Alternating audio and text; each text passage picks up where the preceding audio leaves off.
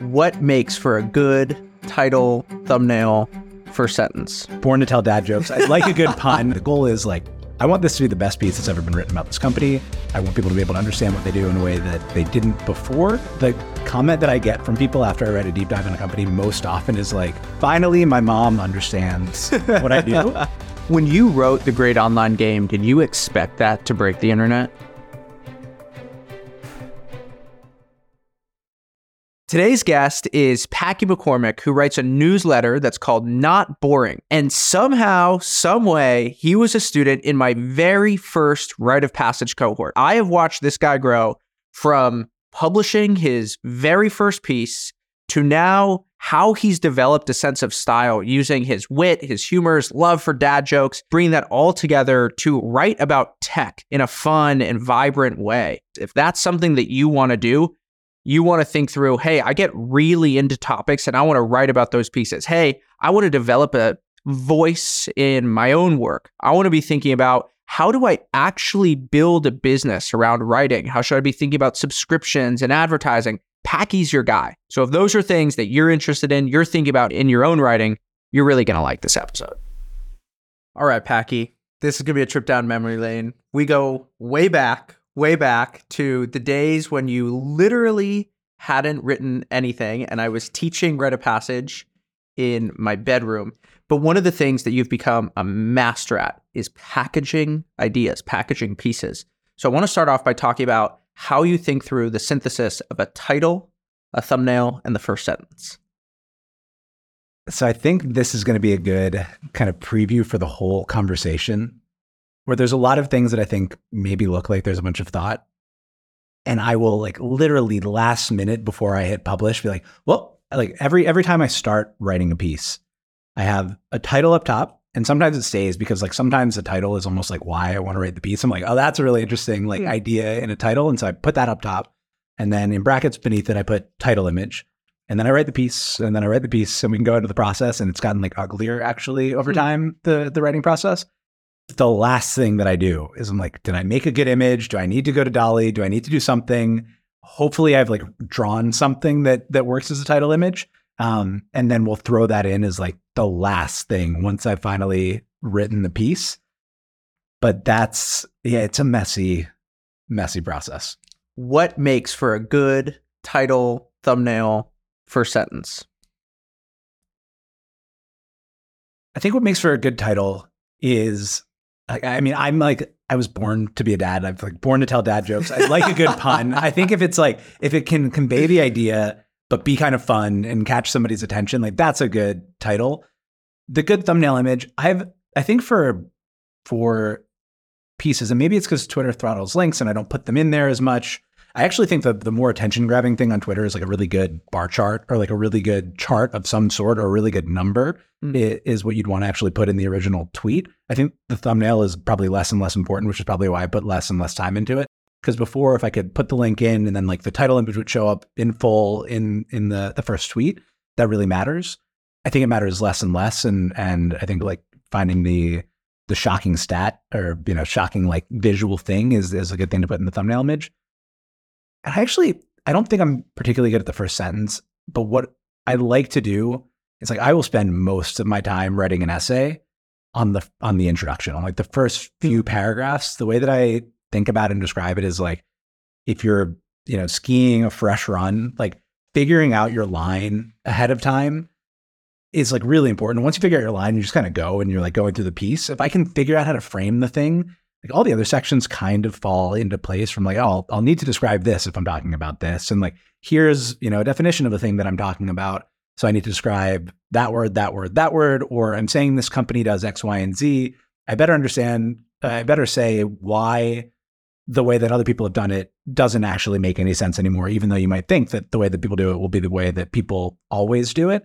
And I think I establish as much of that as I can in the introduction and the rest of it kind of just flows from there. So that's an interesting analogy. So I'm going to follow it. We'll see if it's what the implications of it are right or wrong. So what you're saying is that a good introduction, I was sort of implying that it's a hook. What you're saying here is you're basically plotting your direction, plotting your arc, and it's both for you as the writer so that you can get momentum, but is it also for the reader that they can begin to see where they're going? Totally. And I think I could actually do a better job at both hooks and letting readers see where they're going. I think like, you know, there's a lot of things that we talked about in Write of Passage or that people talk about generally, like write short pieces, let people know exactly what's going on up front.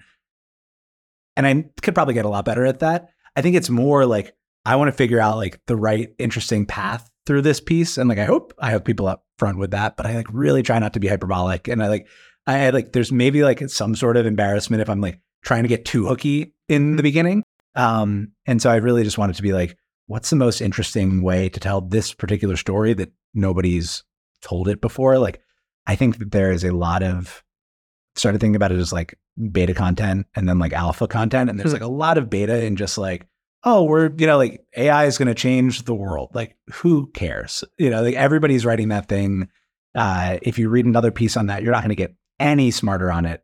But like maybe in 10,000 words and hopefully in the introduction, I can like change the way that you think about an idea just enough that like you're not going to remember exactly what I wrote in the piece, but like maybe it'll just like shake something loose in your brain so that you think about the world in like a little bit of a different way, or you're like maybe a little bit more optimistic about something. You think it's a little bit more likely that like a thing like this might happen. And so I'm more going for that than like, oh man, like that, this is the hook that somebody's going to keep reading for.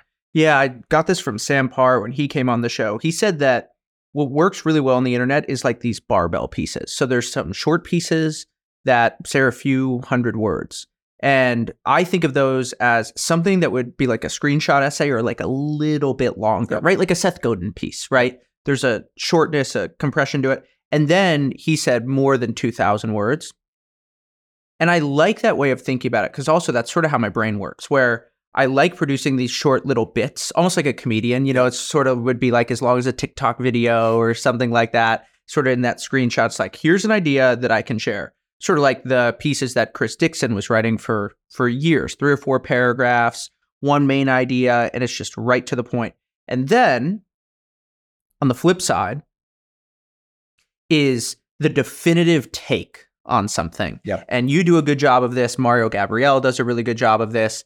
These long form pieces where you basically throw in the mic down, you're saying, I've really thought through this. Here you go. And there's something about the middle where it doesn't quite work as well. I think that's, I mean, every time I write a piece on a company, the first time I, I thought about it this way, like I was writing about companies in the beginning that were either public, and so I just wanted a different way of looking at them because I knew I wasn't going to be as good at analyzing a public company as the analysts who spent all their time thinking about it. But I was like, hmm. what if you think about the company like in this type of metaphor? So that was one. But when I started writing about private companies, and Stripe was the first one where it was like, everybody's talking about Stripe. Like, what is the thing that I can write about Stripe to make this the best piece that has been written on Stripe to date. I think Mario's since written a great one, and and Byrne has since written a great one. So it might not be the best on the internet anymore about Stripe, but at the time, it was definitely the best on the internet about Stripe. They would give it out to new employees when they brought them on board and all of that. And so like that is the goal whenever I write about a company. Still, whenever I write about a company, the goal is like, I want this to be the best piece that's ever been written about this company. I want people to be able to understand what they do in a way that, you know, they they didn't before. The comment that I get from people after I write a deep dive in a company most often is like, I'll get employees of the company emailing me or the founder even say like, finally my mom understands what I do, which is cool because I think it says a few different things. Like one, I'm writing about the types of companies that like actually aren't that easy for the the mom to understand what mm-hmm. these people do, and those just are uh, you know they've attracted me even more and more over time.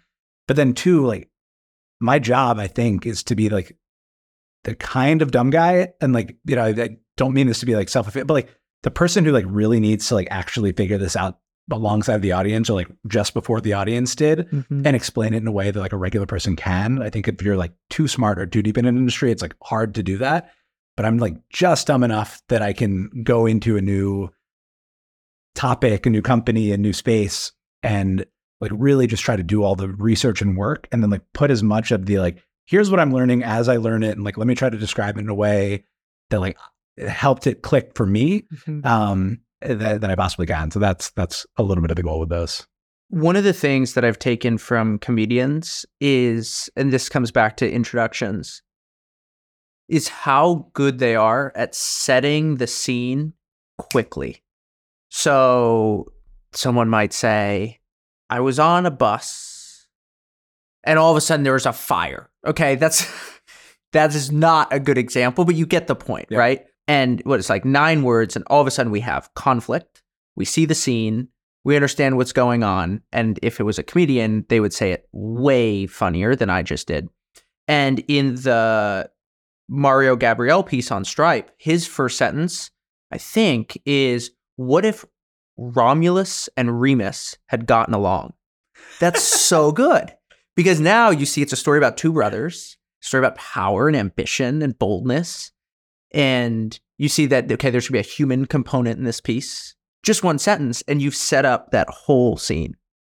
he's a master Yeah. at, at that. I mean, I think talk about like, you know, I, I start out every one of my newsletters with welcome to the X number of new smart, curious people. And I think that I am a smart, curious audience of people, but talk about respecting your audience in the way that Mario does, where he's like, oh yeah, people are going to understand exactly what I mean when I say, imagine if Romulus and Remus had gotten along. That's incredible. Yeah. Well, this is why I think that the big advantage that we have as online writers is the hyperlink. Because what the hyperlink does is it allows us to embed context in a little blue text with a little underline. Yeah. And we can say Romulus and Remus, okay, go read that on your own. Yeah. Go read that on your own. And so much of what you're doing when you're writing is you're putting out into the world content, ideas that then are going to attract a certain kind of person. And when you treat your readers like they're smart in that way, where you say, What if Romulus and Remus got, got along? And you don't take the time to explain it, you just say, You're going to know what this is. Like Byrne Hobart does a great job of this. Yes. You're like, I feel smarter when I read Byrne Hobart. It's like, ah, I've been invited into the esteemed legion of Byrne Hobart readers with the diff. And you can do that, get those smart and curious people by using hyperlinks really well. Totally. Yeah. I, I'm always curious to see what the most clicked on link is going to be in Yes. in a piece. Yeah. And sometimes, you know, I'll embed a YouTube video and that just ends up being because everybody wants to hit the the play button. But sometimes it'll be a link to some explanation of something that's like 2000 words in a piece and they're like that was a good piece. If they're 2000 words in trying to keep understanding what's going on, that is a really good Mm. piece. How have you gone about cultivating your voice? Like one of the things that's happened is I think you use less pop culture references Yeah. than you used to. But when you started, you didn't have nearly the voice that you have now. And what's interesting is you have a very digital, modern, contemporary voice, and it's distinct. How did you go about doing that? I mean, I, you know, we'll we'll do the the Write of Passage plug here. I mean, I think more than any technical thing, I think the the biggest idea that I got from it was the idea of the personal monopoly of like finding the intersection of a few different things that you care about. And so I was like incredibly on the nose about that in the beginning. It would be like, all right, there's going to be jokes, pop culture, business strategy, technology. I remember thinking specifically, and I've said this before, but like remember thinking specifically like Ben Thompson does the thing that I want to do, but he does it so well that there's no chance that I'm going to do that. But what if I counterposition against him? Like he's mm-hmm. never going to be as silly as I am in the newsletters. He's like not going to write about maybe some of the weird topics that I write about. He's certainly not going to compare creative destruction to the Mickey Mouse Club. And so like, what if I do that and just like really lean in hard to that? And so the first 10 like kind of full essays that I wrote on Not Boring were here's a pop culture thing and here's how it's like a thing that's happening in business or technology. Over time, like that really became like thinking of two essay ideas at the same time, where there'd be some really interesting things to write about in tech and business that I couldn't think of a great pop culture analogy for, but I still wanted to write about. So over time, I dropped that, but I wanted to keep kind of the fun, fresh, different voice that I had in the piece. I think, frankly, like maybe my voice has gotten you know a little bit more consistent, just obviously from writing hundreds and hundreds. I've written over, published over a million words pretty easily at this point, um, and so it's it's probably developed just based on repetition. But I do also kind of think that I, I need to start reading some more of my old stuff and like get a little bit of that freshness and a irreverence back. There's something weird that happens where in the beginning I was writing as a total outsider. I was writing about public companies. Um, I was writing about people that I'd never met in my life, about categories that I'd never said anything about before. And now I'm writing about companies that I know well, maybe have invested in, certainly know the founders of, don't want to say anything mean about. Mhm. Um, and so like I, I think maybe it just like and certainly there's also probably a, you know, like I know that when I've said something like this before, I've gotten dunked on for it. And so like there's definitely a little bit of the like defensiveness in there, a caution that I like need to figure out how to remove. Oh, I feel you, man. I mean, the way the the the way that I was thinking about what you just said is that when you first start, there's you. And like it's timid you, it's scared you, it's "Ah, I've never done this before you.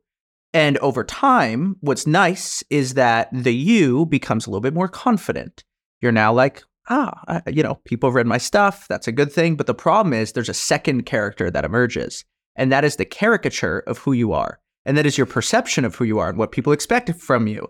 And oh my goodness, who is Packy on the internet and who is Packy in real life? And so now that these two characters who are playing together, I'm like, which one is supposed to be driving the ship? I mean, I guess the caricature, there's probably a utility to this caricature, but then it actually begins to limit the real David. And the real David is evolving, the real David is growing. And then the caricature says, no, no, no, no, no, don't change this. You're the writing guy. You need to focus on this. And there's this like tug of war that emerges over Yeah. time. No, I've been I've been really proud about being very willing to like shift topics or you know like write about completely different things from week to week and like try not to become like too much of a thing. I think there is a thread of optimism, but that is like very much who I am and like how I see the world. So that doesn't feel like faking anything. But that there there just is like so I wrote uh, a piece this week and I used a phrase that I'd heard from a founder that we'd spoken to that I really like called cost physics. And I used the word in the piece or use the phrase in the piece. And then I was actually going to write a whole nother piece and might still do this, but write a whole other piece on the idea of cost physics because I went and Googled it and it wasn't a term. Hmm. I went on Metaphor to look up other blogs on whether people had written about cost physics, not a term. And like did all these different searches. Finally, I did Twitter. And the first thing that comes up was like essentially like some anon account being like cost physics. Like, like what the fuck is this? Like, you know, and like making fun of this thing and like saw this thread kind of they're like, you know, making fun of this idea of like, oh, look, VCs rediscovering like manufacturing you know, like the whole thing. Now I'm like, do I write about cost physics or is it like dumb? And I think it's a cool like way of describing a thing that people might or might not think about. And so I'll probably still do it. But now there's this little like, oh, is this idea dumb in the back of my head that just wouldn't be there if nobody read my essays or cared about it? Yeah, one of my favorite sentences that has been uttered on how I write so far is Kevin Kelly, piece of writing advice, where he goes, just tell your story with uncommon honesty. And I'm like, yes, that's what I want to go for more and more. Is like, first of all, I need to figure out the truth for myself. I think it's Robert Trivers. He has this paper from like the 1970s where he basically says that it's a feature, not a bug, that we deceive ourselves. And we deceive ourselves in order to protect ourselves. So the first thing is like, what do I actually think? How do I actually tell the truth to myself?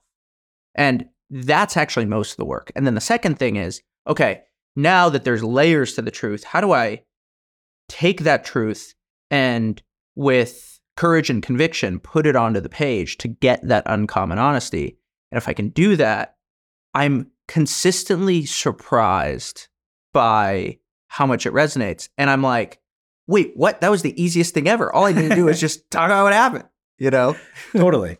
Yeah, I see that. I see that all the time when I try to overthink something or like over intellectualize it or sound smarter than I am. It's just like it comes across as flat. If I'm like, all right, I'm excited about this thing. Like, how do I get this excitement on the page without actually like being so excited that people are just like, ah, Yeah. like that he's just being excited about something again. But like, yeah, how do you get the genuine feeling that you have and the genuine way that you think about something? Like, there's so many things in the world to write about. If in a week I'm choosing to write about something, it's because I think it's one of the more fascinating things that I can think about. It's like, how do I get the fact that I think this is fascinating enough to write about? Not perfect, not like going to change the world inevitably, but like one of the most interesting things that I could be writing about right now. How do I get that excitement? Like, what got me interested in the thing in the first place? Down onto the page. And talk to me about that feeling of excitement. What is that like when you're at the keyboard? How does that manifest itself? I'm at my desk. I'm sitting there. I'll like get an idea. The first draft is never going to be good, but I just try to like write a version of that draft while I'm still excited. Mm-hmm.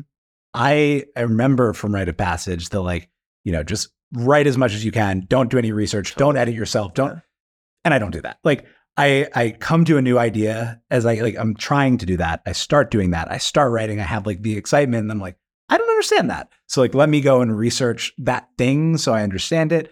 Oh, this is actually like the ties to this. So I'll like download a book on the Kindle and like reread it. And so every essay is like a week long kind of process. If I'm lucky, I have the full week. Otherwise, I try to condense a week into four days of getting excited, finding something that I need to research a little bit more, researching that thing, realizing like, oh my God, there's so much information here that I actually don't know how I'm going to condense it all into a thing. Like, what have I gotten myself into? Then get excited again, then write, and then like kind of go through that process over and over and over again. Um, and what the the process actually looks like is, and what I've been doing recently, is I I open up a Google Doc, do the you know the title title image, start writing, do V0 as the first one because I know it's just going to get scrapped and I'm going to like use that as the doc where I dump all of the bad like the stuff that I cut from the other versions. I've been going through like six versions where I'll write it, I'll like find a good section or like you know keep the introduction, find another good section, but like completely start fresh and start fresh in a new doc, like not try to edit myself at all. I'm like, all right, just gonna try to capture that excitement and just like start typing again. And that won't be it. And so like I get it's almost like if I find the ski run, like I get to a spot where I just like hit a wall and I'm like, oh, this is like actually not the right path. And so I need to go back to the top and like just start fresh again. And so I'll do that. Wow. So you will go and you feel like you've done it wrong. And it's almost like you're doing a maze and you go all the way back to the beginning and you try again. Yeah. And really, and as I'm doing it, I think I understand what I'm writing about a little better each time. And so I can go to the top of the maze be like, okay, cool. Like I actually think like this path might be the right one. There's definitely, and like this is not a an uncommon thing. Like there's nothing special about me here, but like some sort of deadline really, really helps. And like I, it just kind of all comes together and I can say it better when I, uh, the deadline is approaching. How that's manifested recently though, is I will work on something for four days. I'll write six or seven drafts of the thing. And then invariably 4.30 the morning that I'm going to hit send, I wake up to like maybe edit, maybe rewrite, rewrite the whole thing from 4.30 to 8.55 a.m. And like there will be, it's not just like completely fresh. And this is not for if I'm writing a deep dive on a company where I've like spoken to the company a bunch, I've like done a lot of research, I know the angle, like those are going to be set in place a couple of days before, and that'll be editing at the end.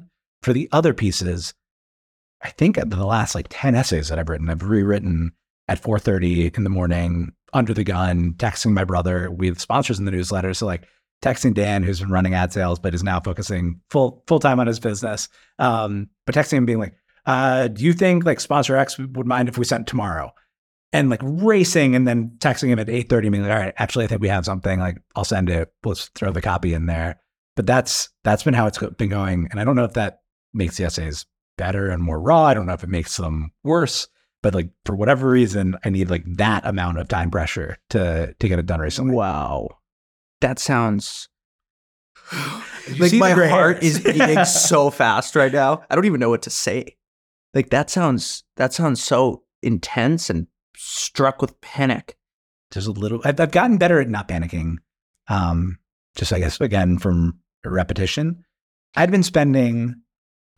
I mean, before the kids. So we have a, a three year old and one year old.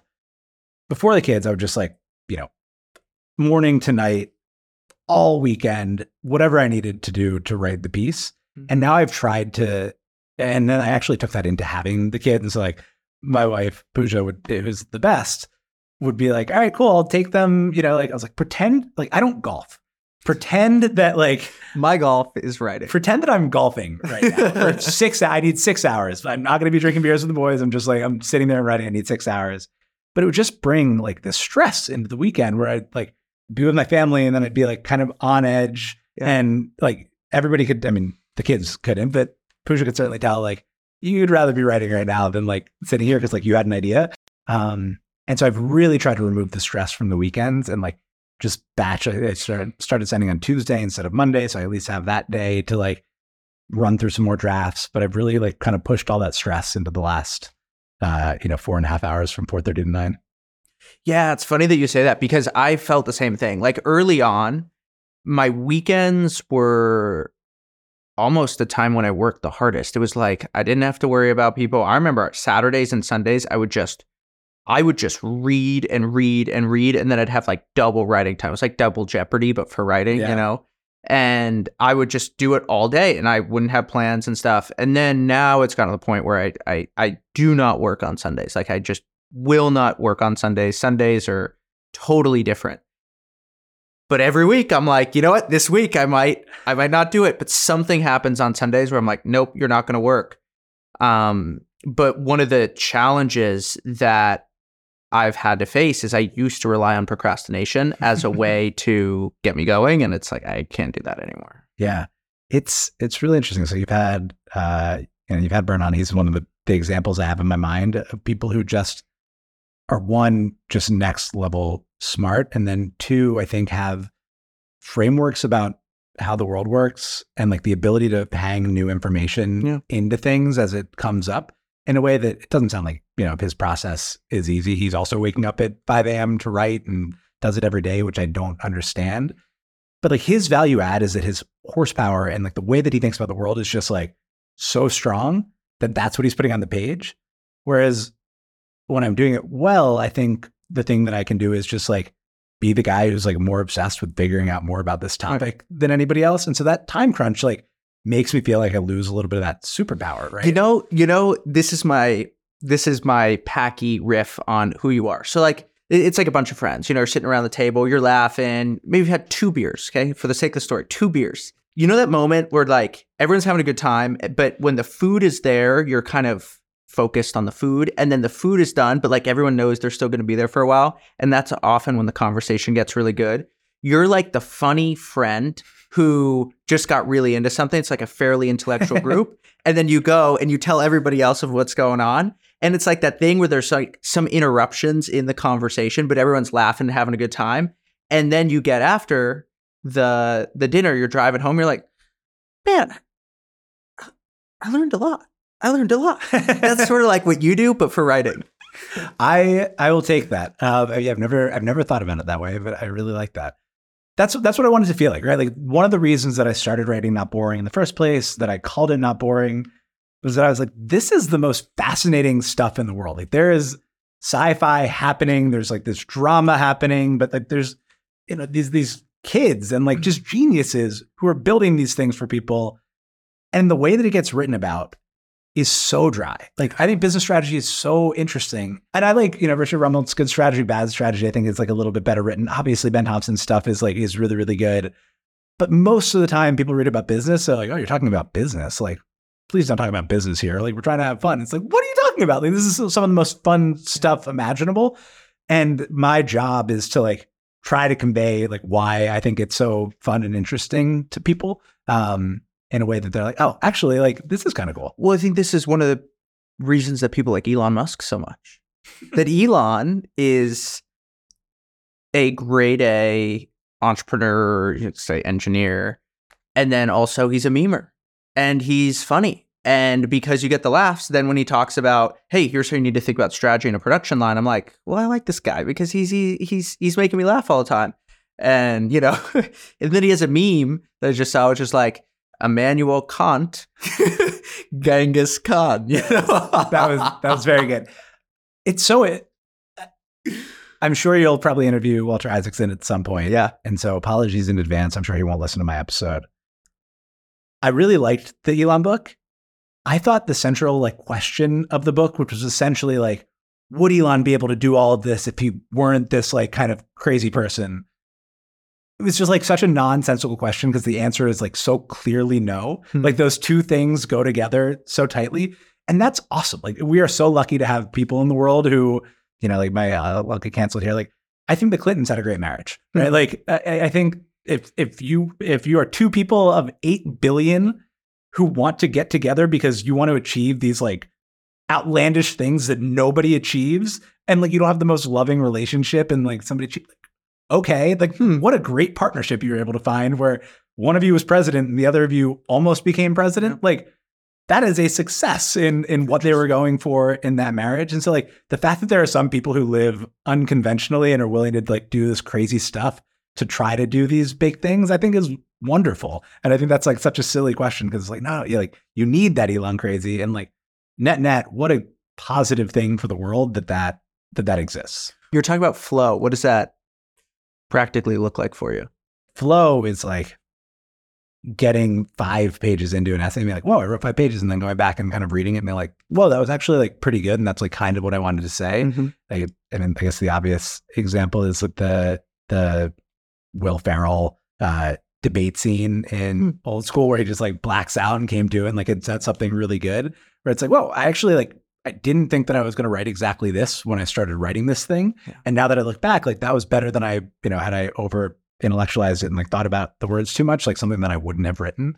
And so flow is like almost a thing that I realize happened after the fact. If I've written something good that I like hadn't gone into that writing intending to to say exactly like that. One thing that I've noticed is so I really struggle to get into flow when I'm typing. I don't know what it is. I feel like I probably have like some early onset arthritis or something. It's just like when my fingers are moving, even just moving my fingers now, they feel like compared to other parts of my body, it's just like my fingers feel I can hear them crackling a little. I'm bit. like, Yeah. what's going on? Right? I can Yeah. I can crack my fingers easily. I'm like, what's going on with my fingers? You know, they're they're they're they're just tight. And so much of my writing has been a quest to still write, but use my fingertips less. Hmm. And what I've discovered is voice voice translation and voice transcription. So Super Whisper has helped me where what I do is I just pace around the room or I'll go on a walk and I then get into a flow. And I've noticed that my ability, the number of words I can write in a single session has doubled. Huh. Do you end up having to go back and edit more or differently or like take your chunks of ideas and write them in words that you There is no doubt that I have to edit more. There is no doubt, but I think that what I lose in the accuracy of what I write, I gain in flow. And all I'm trying to do, I'm not trying to make a statue. I just need marble. And as long as there's a statue inside that marble, it's a success. What do you have going into your walk? Do you have an idea for something and you just riff? Do you have like a structure already? Yeah. So the way that an epiphany manifests itself for me is a full body experience. And generally, it's one sentence. So I'll give you one right now that is percolating in my mind. So I was just talking to Michael Mauboussin, and he likes to quote this paper from 1980 called It's a Mouthful on the Impossibility of Informationally Efficient Markets. Okay. Where basically says the whole point is you can't have efficient markets for information. You actually just, because there's a cost of collecting data. And I want to take that idea and apply it to writing for people who say all the ideas have been shared and basically say there's this concept in finance. And if you follow the logic of that and then you apply it to writing, it basically, no, you're wrong. It disproves what you're saying. Yeah. So I have that idea. I have the structure in my head. I have the first part. I have the second part. The the second part. So what I'll probably do is I'll probably go for a walk in Central Park right after this and talk that out. And then what I like doing is I'll probably talk it out, and then I'll as I'm talking through it, I'll discover things as I'm doing right now, and then I'll say it again and again, and every time try to compress what I'm saying. And then once I hit the third time, I'll usually have the structure, take that airdrop onto the computer, type it up, and the piece will be done. And do you feel like a crazy person walking around? Like, Yes, Do you, yes. Do you th- like what goes on in your head? Do you think like, oh, people will think that I'm having a phone conversation, so they won't think it's weird, or can do you think that people will be able to tell? What I like doing is I don't do AirPods because of the because I've had exactly this. I'm like, oh, you know, am I going to look like some crazy person? What I do is I get my phone and I take the bottom of my phone, I put it under my mouth, and then it's as if I'm doing some voice memo or something. So it only makes me mildly crazy. Perfect. That's Yeah. great. What's a time where you feel like you were really in a flow? It's maybe not even as much on the writing side. Like the times that I'm thinking about, like I wrote this piece on Tencent and I ended up turning it into a two part piece. This was like fairly early on when I had nothing but time. This was like early COVID. I was at my parents' house, like nothing to do. Like my mom would cook meals. So like absolutely nothing to do. And I was like, you know what? I think they're the portfolio of investments they've made is super interesting. It doesn't exist anywhere. Mm. And so I'm just gonna like get into the internet and like go to Chinese, you know, language sites and like find all of them, like cross-reference things with each other and like find as much of Tencent's investment portfolio as I possibly can and put it into a spreadsheet. And that was like two days worth of just like digging and finding something that contradicted and like then having to find a third source. But it just felt like by the end of it, I was like, oh no, no, no. Like I, I know where all the different like things are hidden here. And like I'm not gonna fall for that, you know, bad data source again because I saw that over here. And it was just like a couple of days of like by the end I woke up and I was like, oh my God, like that was a ton of work to do in a couple of days. And now I have this cool document. And I think more than anything I wrote in that piece, like giving people a link to a spreadsheet. I did this with sci-fi ideas recently, which was a really fun project actually. So um, there's this great, great site, technology.com, Technovelgy.com. where this guy just takes all of the sci-fi and like lists out line by line, you know, this book in this year said this idea or you know had this idea for this technology. And then he'll like go back and link new news sources like to when that thing actually came true. And so i did a project where i i took as many of those as i could. I like copied and pasted pasted from the web page into an excel sheet. I used ChatGPT to format the spreadsheet and like get it into like a place that was consumable. And then I used two different Anthropic accounts because I would rate limit the Anthropic accounts back and forth, trying to like have them explain whether that idea had come true or not on this like 3000 entry list. And it was the same kind of thing where like it was two days. And like finally, when I cracked this, like, oh wow, like this thing is like actually starting to work and like everything that it's saying makes sense. I, I remember just sitting in the room. It was actually at, the, my parents' house also uh, with the kids, but they were watching them now, which was great. Just like flowing back and forth between Anthropic and then taking the sheets out and putting it in the spreadsheet. And by the end, I was like, oh my God, like this is a really cool resource. And people, I think, I still see people kind of sharing this sci fi idea bank, but it was just like a couple of days of like, I'm going to flow on this research as much as I can. You know, so this is uh inside joke that we have at Write of Passage. Me and my ops guy. He looks at the website analytics and the most repeatedly read piece is why did the Boeing 737 Max airplane crash? Which is just so random because that has nothing to do with anything else I've ever written. Nothing. But the thing that reminded me of it is I found this leaked memo from 2001. And I'm like, this memo, this memo, people explains everything that's wrong with Boeing. And I found this memo and I had to do this like crazy thing to download it at the time. It was like, eh, eh, you know, it was like 50 50. Am I going to have all my money stolen from me or am I going to get this memo? Yeah.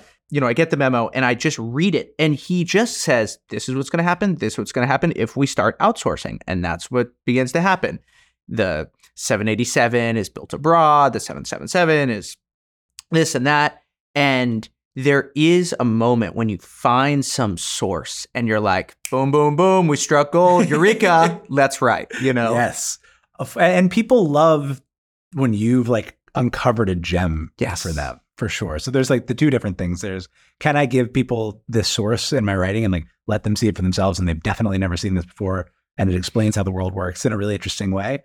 Or there's the like, you know, you're reading something or listening to something and you get a quote and you're just like, "Oh, that's that's exactly my arg. Thank you. Like that that's perfect. I'm gonna rip that in.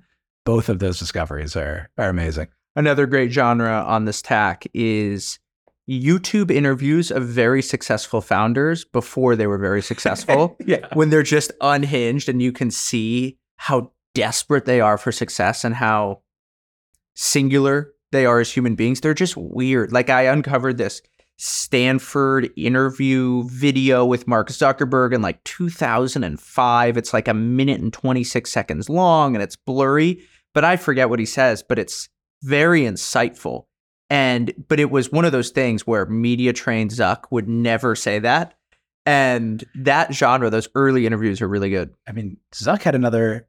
When was the Kara Swisher interview where he was in the red chair and just sweating profusely? Yeah, and takes off the jacket, the sweater, and then it's like some symbol in the sweater. Yeah, I feel like after that is when he got media trained because he got ripped apart for that so badly. He was a public company CEO.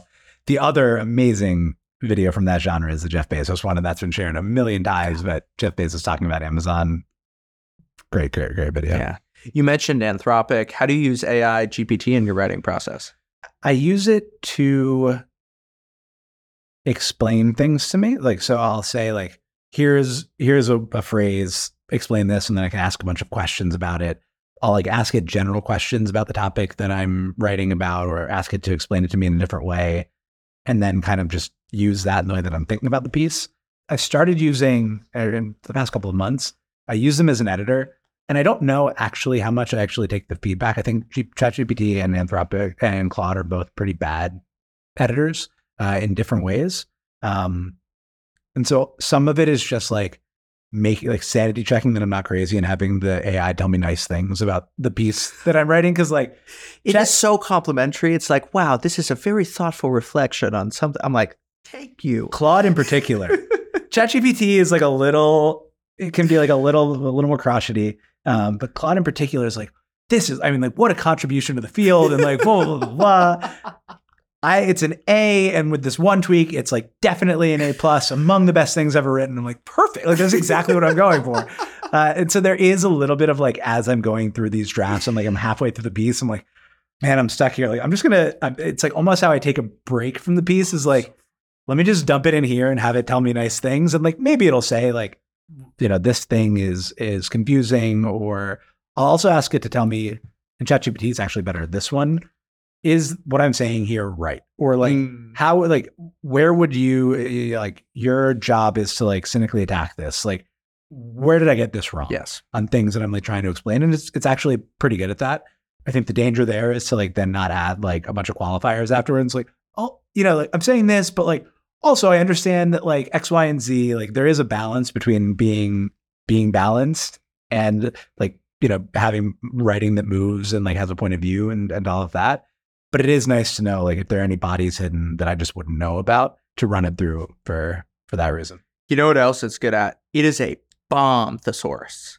A bomb thesaurus. So what I do is I'll take a sentence, copy and paste the sentence in, put quotation marks around it, and then I'll say, read the sentence I just wrote,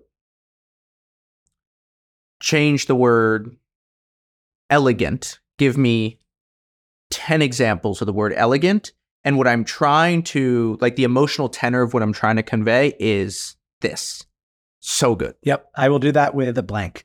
And so, like, if I'm like, "Ah, I don't know the right word, like, I don't even put the word in, like, here's a sentence, fill in blank.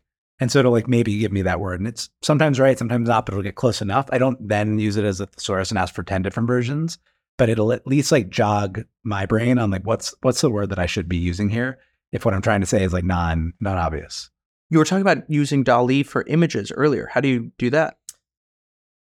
that is I like went really hard on it in the beginning, and I think like yeah, s- there are some there are some people who have their own distinct style. There's someone Megs on Twitter who has like this beautiful. I think she calls it like techno Elysian. It's like robots in flowing robes, and like has like really honed the style. There's some people who have like their very own like style where they run the same prompts and like ask for different things, but have the same like in the style of the same words. And so like they've started building these universes. I, I love that.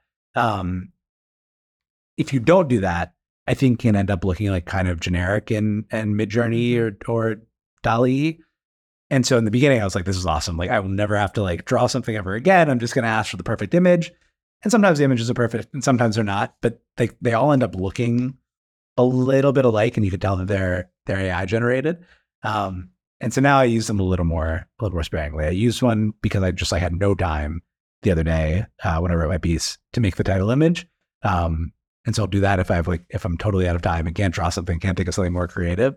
But I think I probably went from having like five or six AI generated images in a piece to like maybe there's one. Now. Hmm. How do you think about the business model of what you're doing? You have the sponsored posts, you have the investing. Talk to me about that. Yeah, so I have a couple of pieces on the business. I have regular sponsorship, at the top of the newsletter. I do these sponsored deep dives, which are definitely the most unique, and more people have started doing them. But like certainly the, the most unique, it's essentially it's sponsored content that is like a bad, you know, has has a bad word, but I try to make it the best thing that's ever written on these companies. Regular sponsorship, super easy. That's just what you know. What about half the the newsletters do. You either go subscription or sponsorship. I thought that I was going to go subscription. I think there's a few reasons that I didn't. One, I just loved the growth in the beginning, and I was like, if I start paywalling even half of my content, it's not going to grow as much, and so I don't want to do that. And actually, it's growing bigger than I thought, and so I can get you know I can get to a big enough audience size that I can like pay rent. Oh, I can get to a big enough audience size that I can sell ads and like pay rent and also be able to afford food and like that. Get a latte every day. And get a latte every day and not and not worry about it. And so as it grew, you know, sponsorship revenue grew, and so that was great. Um, sponsored deep dives. I had a couple of companies that were like, "I love the essays that you write about companies. Would you write one of those on our companies?" It's like a sponsored thing, and I was like, "I don't know. That seems weird. Like I think the audience probably is going to hate that, but like I'll I'll try it once." And so I did one, and people were like, "Oh, that's actually like really interesting." Um, and so then I did it again and again and again. And those are, you know, you'll always get somebody who reads the piece and is like, stopped reading in the beginning as soon as I as soon as I saw that it was sponsored. And like that's totally fine. The interesting thing is like the feedback I get from other founders or when founders tell me what their favorite piece was, a bunch of the time it's going to be one of those sponsored posts because the founder has one wanted me to tell their story and trusted me with the company's story, two paid money for it, and three invested like a lot of time into like telling me what they're going for and like giving me access to their financials and things that only their investors would see. Sometimes we are an investor in the company. And so like we have this behind the scenes access. And I'm trying to figure out like what is a thing that this company does that's unique or a way that they think about the world mm. that's unique, or even just like, you know, I've written about ramp a few times and like they they structure their engineering team in such a way, and I think it's more complex than this now, but originally they're a fintech company that also wants to move really fast. And so they have like they hire for engineers who like to move carefully and don't like anything to break and like and like are a certain type of person who's like just wants everything to be perfect and they put them on the core kind of like payment money movement like anything that touches money team. And there's there's that side. And then they have a bunch of like cracked engineers who have won international coding olympiads and like they have multiple of these these people. They've like brought people in from other countries who like are just competitive coders and move really really fast and break things. And they give them a bunch of new features that if they break like really not the end of the world. And so they can move really really fast and kind of you know maintain security and uptime like all the things that you need as someone who companies are relying on to to move money and so like a little insight like that like this is an interesting way to mm-hmm. manage an engineering team at a fast growing company that needs to be stable, people like cite that to me all the time as something that they thought was interesting in a piece that I wrote. And I don't think that's access that I'd get without, you know, doing doing those posts. Um, so I I really like them. I'm writing fewer of those just because they are such a huge uh, time investment. But the way that I'd be filtering those is there's 20 companies that want me to write one of those for every one that I do. And so, you know, I'm not going to be in that piece being like, is this company good or is this company bad? It's like more the filtering happens right. in selecting the companies. Um, and then from there, it's, you know, trying to tell the story in a way that nobody's told it before. And so I'm happy with those. And then the fund, I think is like, you know, I, before I started doing this full time, if you told me like, if you'd asked me what I wanted to do once I retire, it would be, I want to write, I want to talk to smart people and I want to invest. And like, mm-hmm. that would be my, my life. I view the fund as like one, I, I worked in startups for a while before this. I don't like the idea of like sitting on the outside and writing about things without any skin in the game or without like kind of taking a stance and, and putting my money where my mouth is uh, on, on certain things. So that's a piece of it. And then two, like they just feed each other so unbelievably well. I think one of the underrated things about the combination of writing and investing, it's it's obvious why writing helps on the investing side. It's access. If founders read the newsletter, that's super helpful. They know how I think about the world. It helps there.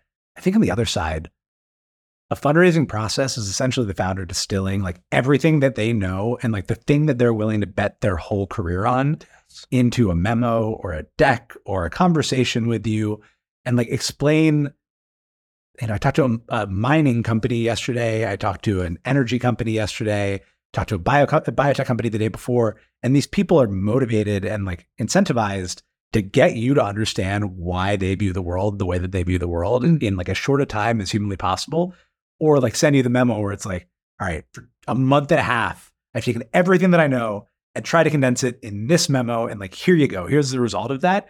And so it is all of these like behind the scenes works of these really smart people that you don't get access to unless you're investing. And so I think that's been really, really cool and uh, kind of an advantage in the way that I am able to gather information. Yeah, that's a beautiful answer. And it got me thinking about how the best part of the internet and the worst part of the internet are so close together. the worst part of the internet is people with loud opinions talking about things where they have no expertise.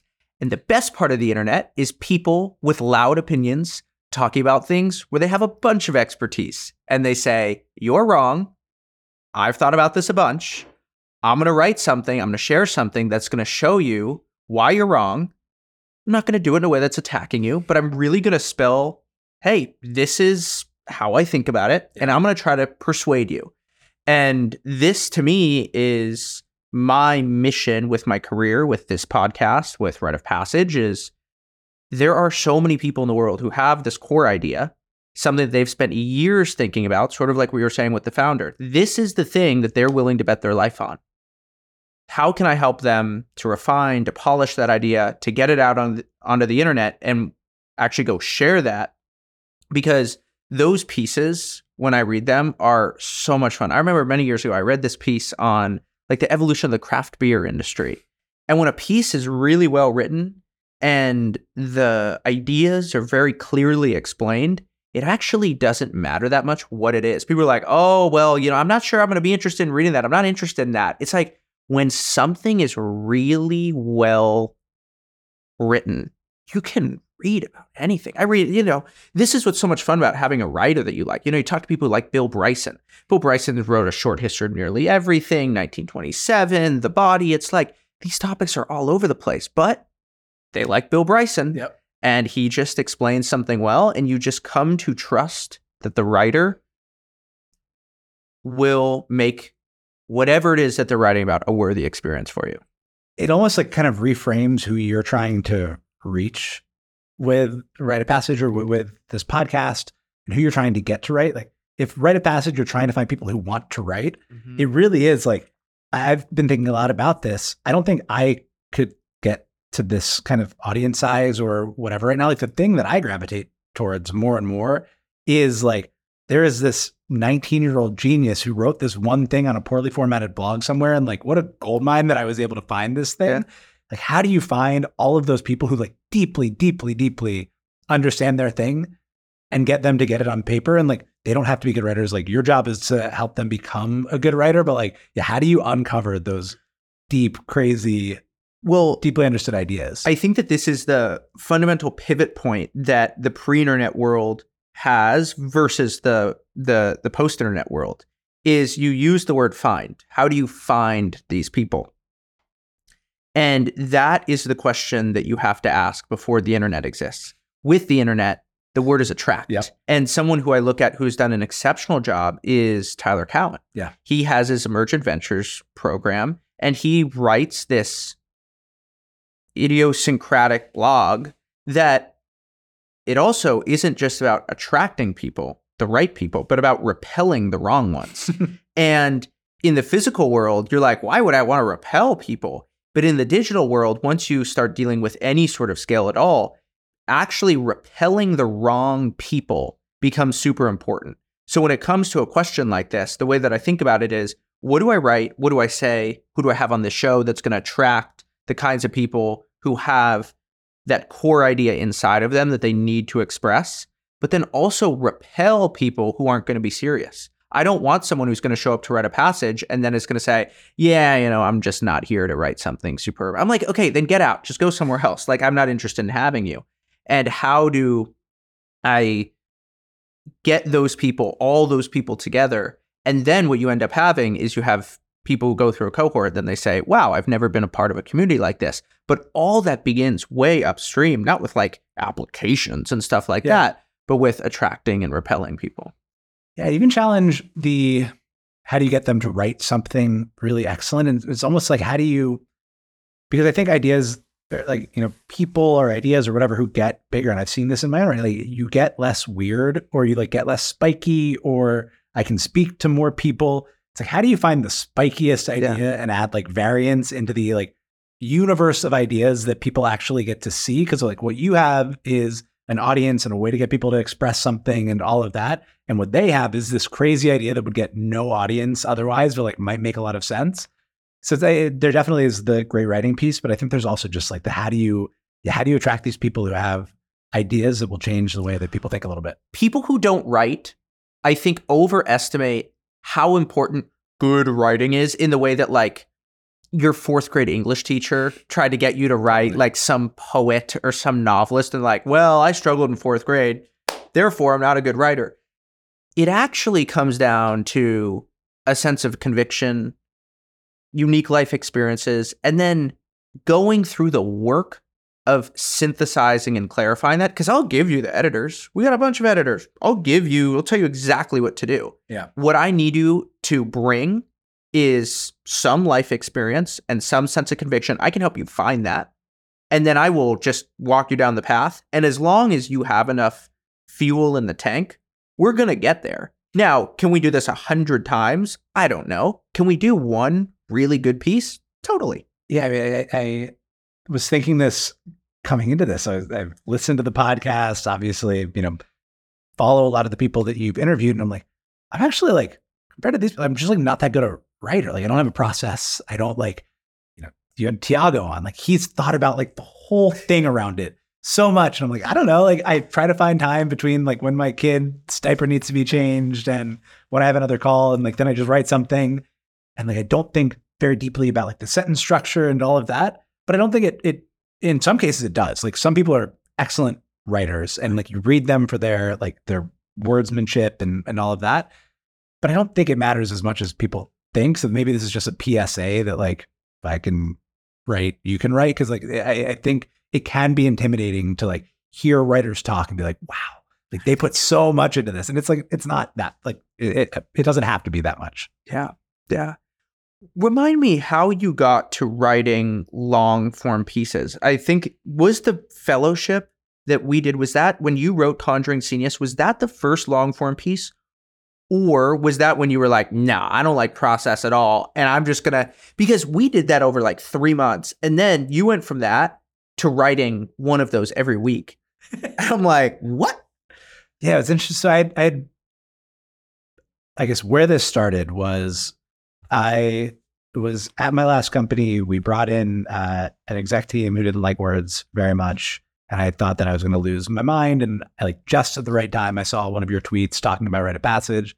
So I'm like, I'm gonna, I'm gonna do write a passage because I, I need to do something with my brain. You know what you wrote? You said my goal is to get 20 newsletter subscribers. Yep, I tweeted that I needed, and it wasn't even a goal; it was an assignment from you. That's from you right, guys. yeah. Like you needed to get twenty people to sign up, and so I like banged a little bit on the internet. Um, the first essay that I wrote actually was just like I think you said like find a writer that you. The assignment was like find a writer that you like and like Yeah. talk about their writing, and I chose Ben Thompson. And out of however many people were in that class, in our first group meeting, you were like, this essay was like the best that I, whatever nice thing you said about it. And I was like, oh, I might actually like be able to write. This is great. And so wrote a couple of smaller essays through that. Started the newsletter as the assignment, and so every week would send out links. And it was just like a thing. You know, I heard Byrne talk about this idea of like not wanting to forget things that you read, and I was like, that's that's great. Like I want to just like send a link email out with five links every week because I don't want to forget all of the things that I read. My grandmother had Alzheimer's. Like my biggest fear, I have a terrible memory. My biggest fear is just like just losing my you know my memory at some Mm. point. Um, and so like, how do I do a better job of capturing the things that I'm consuming? And I was doing, you know, here's what a billboard would cost, and here's what the subway ad costs, and like trying trying to break it down. I should go reread that that piece, but did a few like kind of smaller ones when an idea struck me like that. I wrote a piece on this idea of natively integrated companies, like these full stack companies that kind of do everything themselves. That, that's been an idea I've been obsessed with uh, for a while. So wrote that on the side. But the Scenius piece was, I think, 11,000 words, worked with Tom White as the Yeah. editor. And I was so deep in my head on that. And that was one where I like really had paralysis around like how much information, how many smart people had thought about like, you know, how these random groups of people who are incredibly productive pop up over time. And there's always another book on the ancient Greeks or on the Scottish Enlightenment or on any number of things that I could have read to make that piece better. And then I just like dump a bunch of words into a doc and Tom would read versions of it. It was the first time I'd worked with an editor and be like, whoa. Everybody who worked with Tom in that fellowship said, This guy is so good at editing. he was amazing. Every person. He was he made me not feel terrible about myself, even while he was like, I don't think you're saying what you want to say here, or like you completely lose me. You know, way." You know, I was talking to an editor yesterday and he said, Give me some feedback. And what I said to him is the art of editing comes down to telling people what they need to do, but in a way that doesn't make them feel bad about themselves. and part of that comes from the way that you communicate what's going on. Another part with good editing is not just condemning what is there, but providing a solution for what could be better yes, and then building some sort of comprehensive framework synthesis where you can say, hey, you get three lines, three words each, one, two, three. These are the three things that you're doing in your piece. And if you stop doing those things, your writing will get so much better. And when you get editing that accomplishes all of those things, it is a delight. And sometimes you get this holier than thou editor who's like, what the heck is wrong with you? It's like Cruella de Vil just like stepping on you. And you're just like, ugh. And that is a terrible feeling. or even just the like unclear, or like this section is Oh, yeah. you know, like little things where you're like, Can you tell me why? you're right, but like, can you just like go rewrite the sentence for me? like, what do you mean when you say that? It's not even rewrite the sentence. It's just give me some help. It, it just Yes. get me started. Get me started with some momentum. I just don't tell me it's unclear. Just say it is unclear. And if you did this, I'd be way better off. A hundred percent. Yeah, more specificity. Yeah, like, you can just tell when Tom's editing you, like he cares and like really wants to make it good, and it's his like mission to make it good with you. I don't know what that flipped to me, but then yeah, you're right. After that, I started writing 5,000, 10,000 word essays every week instead of in three months. I think there is something freeing about knowing that it's not like the piece mm-hmm. that that I'm working on, and it's just like, all right, I'm doing this every week, and so like I'm gonna just put as much information in this as I need to. It's not gonna be perfect. I, I struggle with this one a little bit, or sometimes I'm like, should I just go off schedule at this point and like just write when I think that I have something interesting to say and like really craft it? And I have no idea how I would, Hmm. how I would be at that, or like if you know, there's you know, if the the body of work that kind of like built, on each other and feeds off each other is the interesting thing, or if like I have it in me to write like you know the one piece that breaks the internet every once in a while. It might be worth experimenting with at some point just to see, but I'm not, you know, I haven't been able to to make the leap into doing that. When you wrote the great online game, did you expect that to break the internet? No. That that one is like I wrote it and this is when I didn't do this all the time. I like had a draft on Saturday that I thought was not that good. And so like I threw it out Sunday morning and I just wrote that piece in a day, like fresh from idea to to publishing, which even now is like rare that I'll have the idea and write in a day.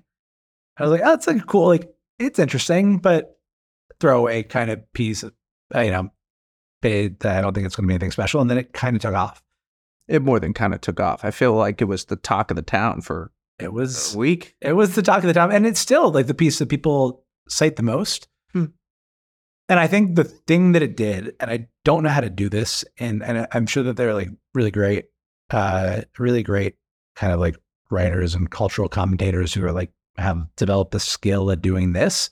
But I think the thing that it did was like was me putting into words the thing that I had noticed that didn't have a name, that everybody else was like, oh yeah, like I also noticed this thing. And there's a little bit in that of there there's noticing the thing and people also just like you know being told how to do something it's like the fact that the great online game like had a thing that you can go do and you can go play and like oh there might be like this amazing opportunity on the other side like if I'd known so many people were going to read it and like refer to it, I actually probably might not have written it in the same way because I'd maybe be embarrassed to say mm-hmm. like this is how you should be on the internet because like everybody can do their own thing on the internet. But it was really just like not a lot of time noticing a thing that like wow, like this is actually a really serious place now where like it feels like you're just typing things, and then like look what look what's happened here. Like Yeah. I can't believe I've been sitting in my in-laws basement and I get to talk to all these people that I've always wanted to talk to and, you know, get to reach however many people, you know, were reading Not Boring at the time. It was less than 50,000 people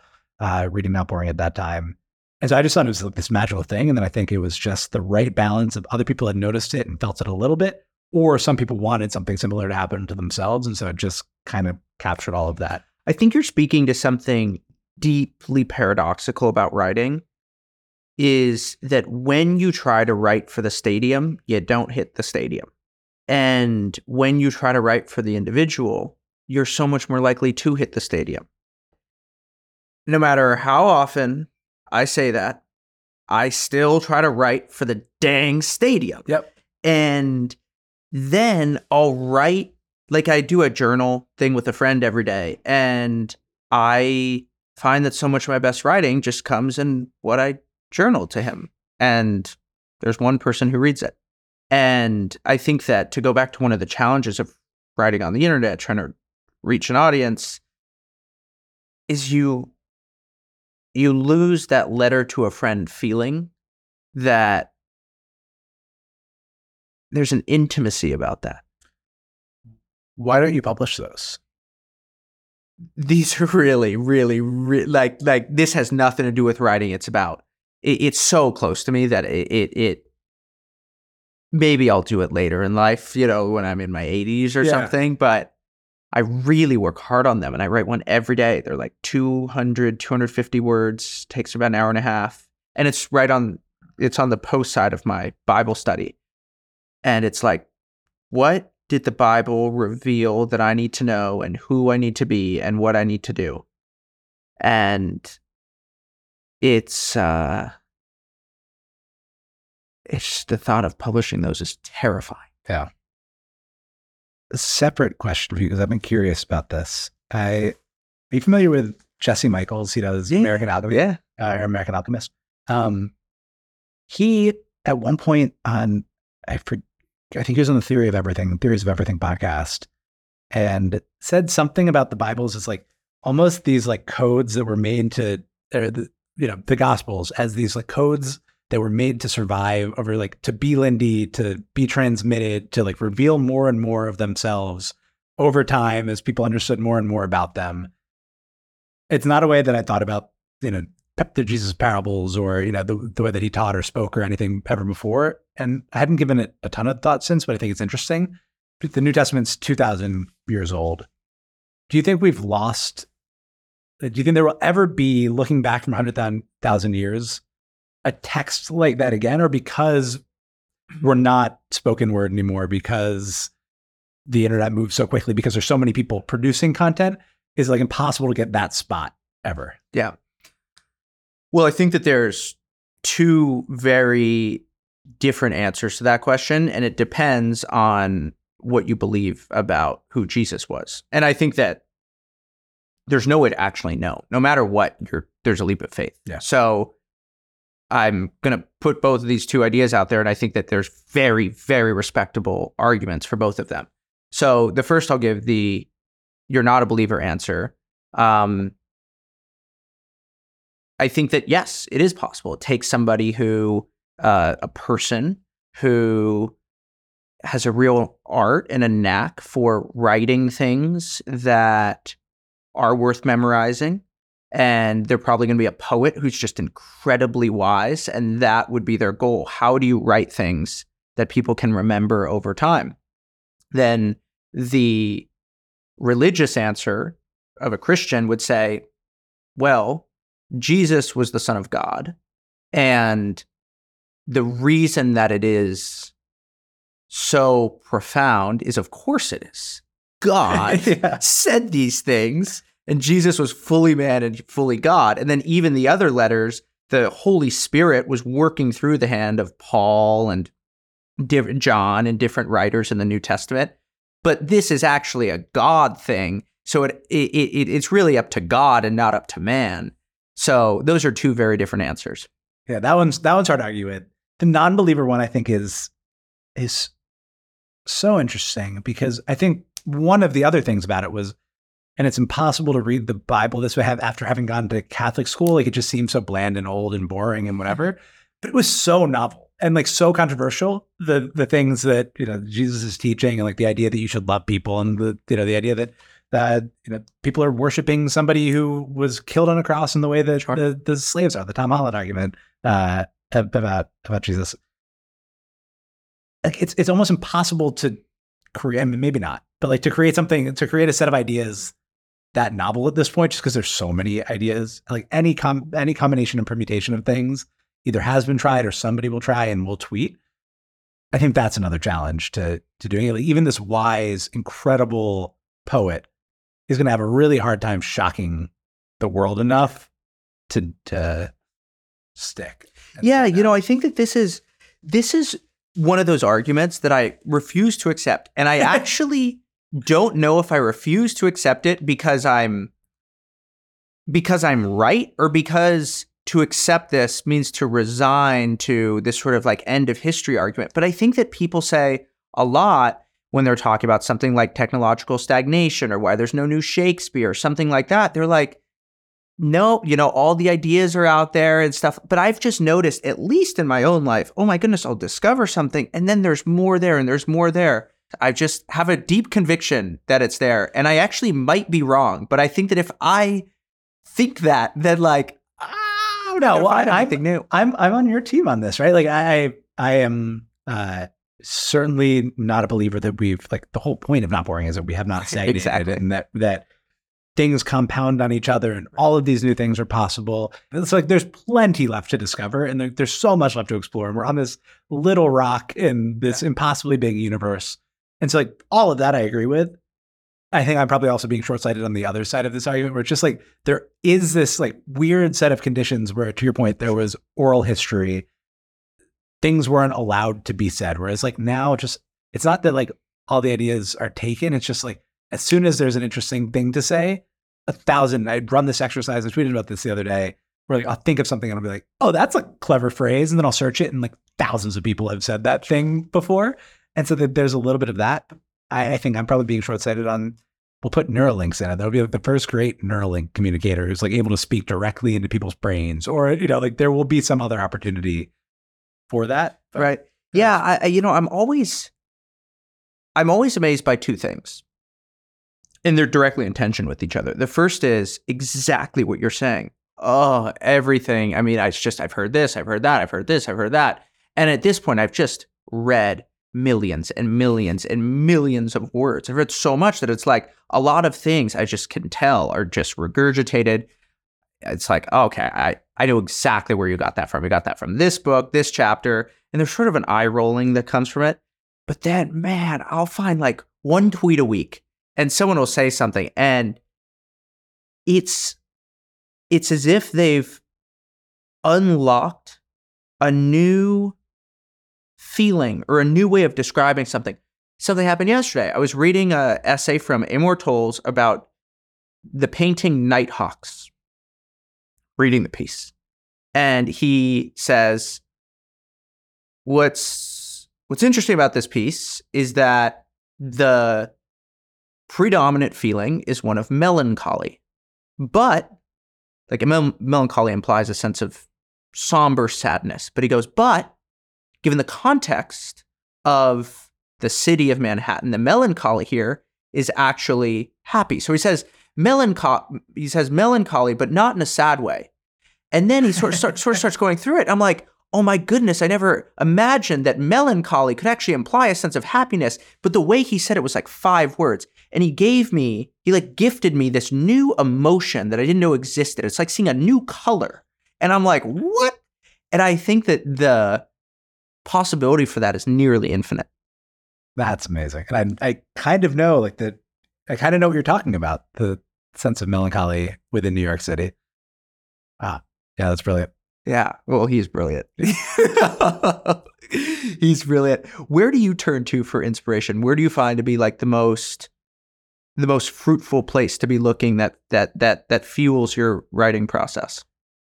My favorite thing to do every once in a while, if particularly if I'm feeling stale, is to tweet and ask people for their favorite essays that are like more than a couple of years old. And I have one time where like I got a really great list that I'll keep going back to and back to.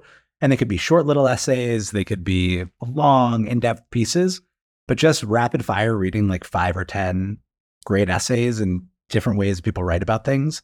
Like that just refreshes me. I'm like, oh, cool. Like that's that's how you write. So that's from the the writing side of things. And what is that? Is that with the quality of writing? Is it with the ideas? What's going on there? It's with the quality of writing. It's with, it depends on the piece. Like some are just like magically written. Yeah. Some take an idea that I'd never thought of before and just like go deep on, on that idea and then, you know, talk about the world in a different way.